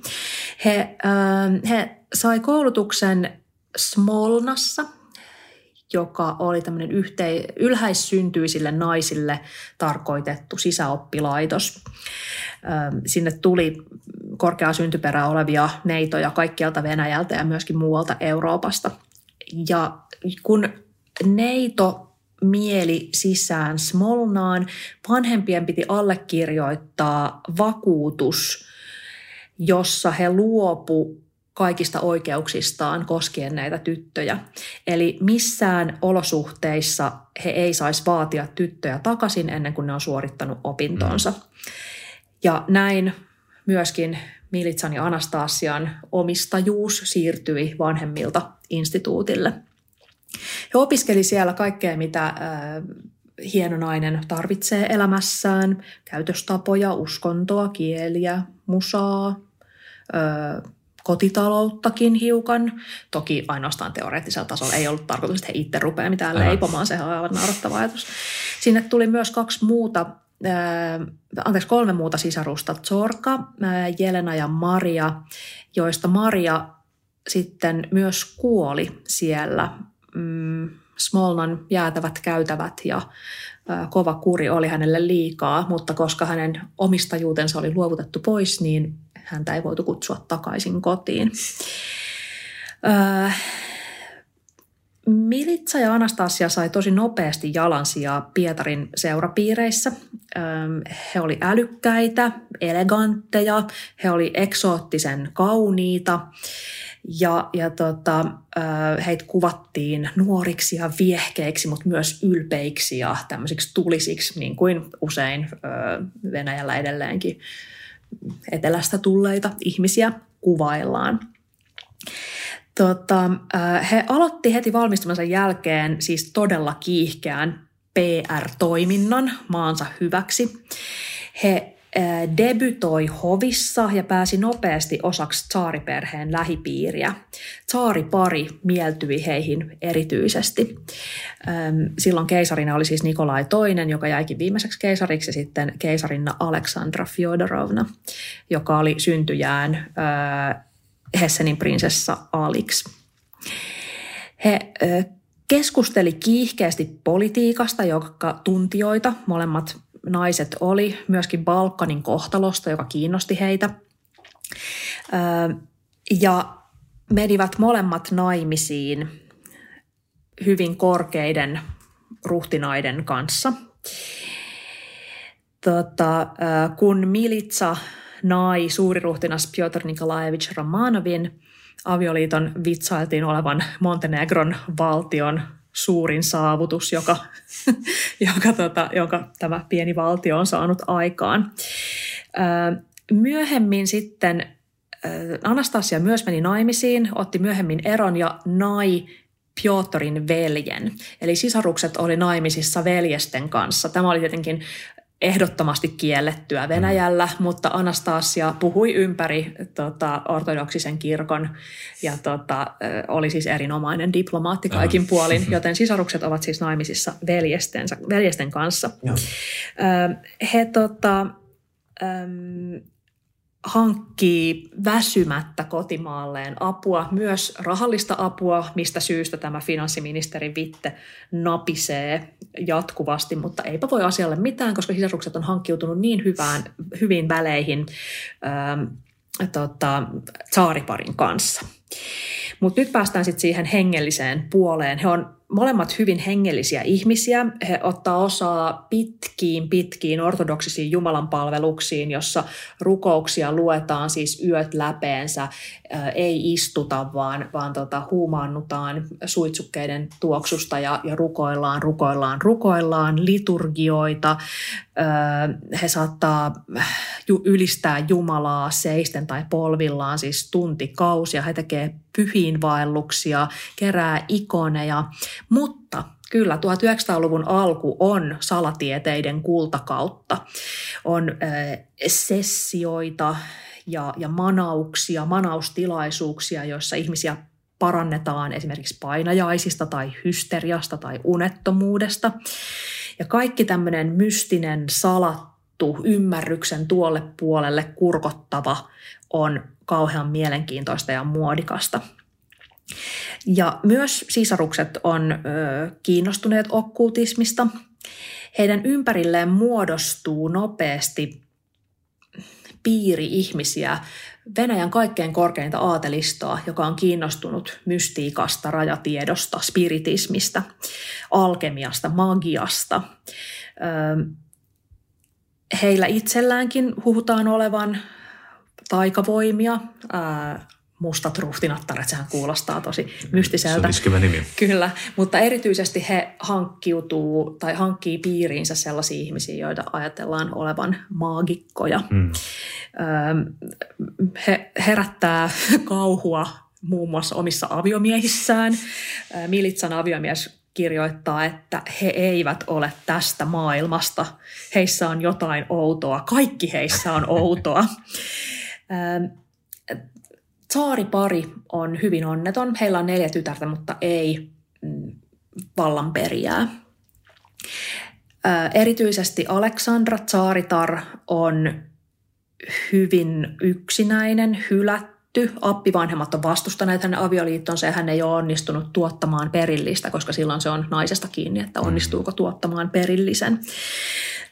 Hän on aika ujo. Edustustehtävät ottaa tosi tiukalle ja hän, hänen Venäjänsä ei ole puhdasta, mm. mikä saa, ja hän mielellään ei puhu edes Venäjää, mikä saa kansankin ylen katsomaan häntä. Tota, montenegrolaissisarukset on valmiina auttamaan, ovat Saarittaren bestiksiä ja tota, tarjoaa tukea. Ää, joku kuiskii, että kietovat tsaariperheen verkkoonsa kuin mustat hämähäkit. Näin sanoo muun muassa Anastasian aviomies. Ensimmäinen okkultismi piiriin tuotu kuuluisa tyyppi on tämmöinen ranskalainen parantaja ja ihmeiden tekijä, mestari Philippe. Hän on saanut mainetta Ranskan okkultistipiireissä. Jotkut venäläiset aateliset on tavannut hänet siellä ja sitten kun Ranskassa tulee niin kuin ikävyyksiä, niin hänet sitten, hän mielellään noudattaa kutsua ja saapuu Pietariin. Hänet esitellään myös, tai sisarukset esittelee hänet myös Tsaarittarelle, ja tota, joka arvelee, että Monsieur Philippe voisi auttaa häntä saamaan äh, kruunun perijän. Tota, Mutta sitten Philip kuolee, hovi jää vaille mystikkoa, kunnes Militsa ja Anastasia korjaa tilanteen ja esittelee tsaariperheelle erään toisen mainetta keränneen mystikon nimeltä Rasputin. Emme ei olla ihan varmoja, että mm, minkä takia tämä tehtiin tämä ja mitä nämä sisarukset toivoi saavuttavansa tällä. Ajatteliko he, että se olisi edelleenkin yksi tapa kietoa mm. saariperhe lähemmäksi heitä itseään vai, vai mikä se oli se syy. Mutta he eivät arvanneet siinä kohtaa, että Rasputin kääntyisi heitä vastaan myöhemmin mm. ja myöskin ottaisi itse ö, saariperheen Aivan. verkkoonsa.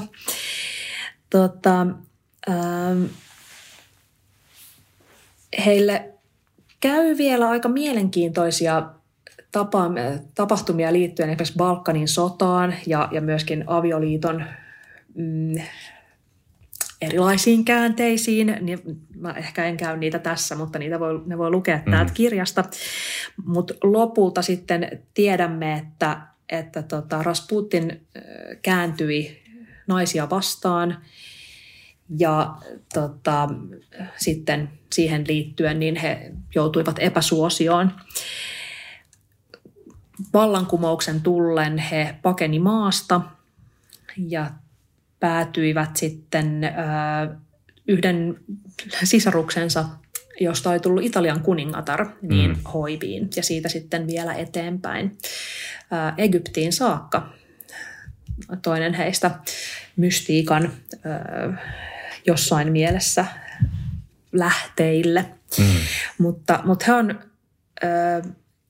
hyvä esimerkki siitä, miten tällaiset tavallaan viattomat okkultismipelit niin saatto mahdollisesti kääntää koko mm. maailman historian.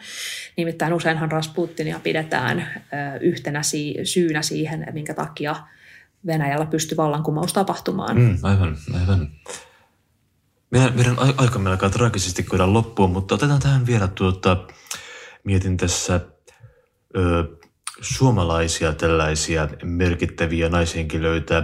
Ajattelin kysyä, koska tulee helposti mieleen tällaisia ikään kuin suuria itsestäänselviä nimiä, kuten vaikka Tuve Jansson tai Helene Schäfbeck tai tällaisia, mutta onko sulla mielessä tällaisia ikään kuin unohdettuja nimiä, jotka tuota, kuuluisivat tällaiseen – suomalaisten merkittävien naisten kanoniin?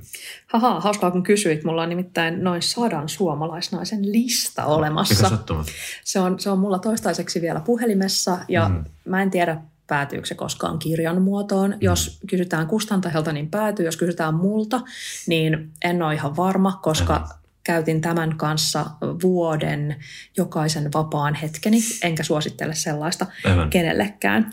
Mutta tota, mutta kyllä siis Suomessa meillä on meidän omia tosi tosi kiinnostavia jänniä naisia, joista myöskään ei opeteta koulussa. Mm. Olivatpa he sitten horrossaarnaajia tai noita naisia tai äh, bohemeja, hurjastelijoita tai mm, taiteilijoita, jotka on jäänyt jostain syystä mm, tota, ää, varjoon ja joita ei ole koskaan sieltä ongittu pois. Tai sitten olipa he vaikka piikatyttöjä, jotka siinä kohtaa, kun 1700-luvulla mm, laiva joutuu piiritykseen ja sitä ammutaan ja kaikki sotilaat jättää laivan ja häipyy, niin hän ähm, tilkitsee tykin kuulan jättämän aukon omilla vaatteillaan ja yksin ohjaa tämän laivan turvaan. Mm. Ja tota, ää, laivan, jota yleensä kuljettaa siis useita miehiä, Aivan. niin yksi piikatyttö sitten seilaa sen, sen tota, turvaan. Niin kyllä, meillä on myös Suomen historiassa runsaasti jänniä naisia, joista pitää kertoa enemmän. Selvä. Me jäämme odottamaan sitä. Kiitoksia paljon vierailusta, Maria. Kiitoksia.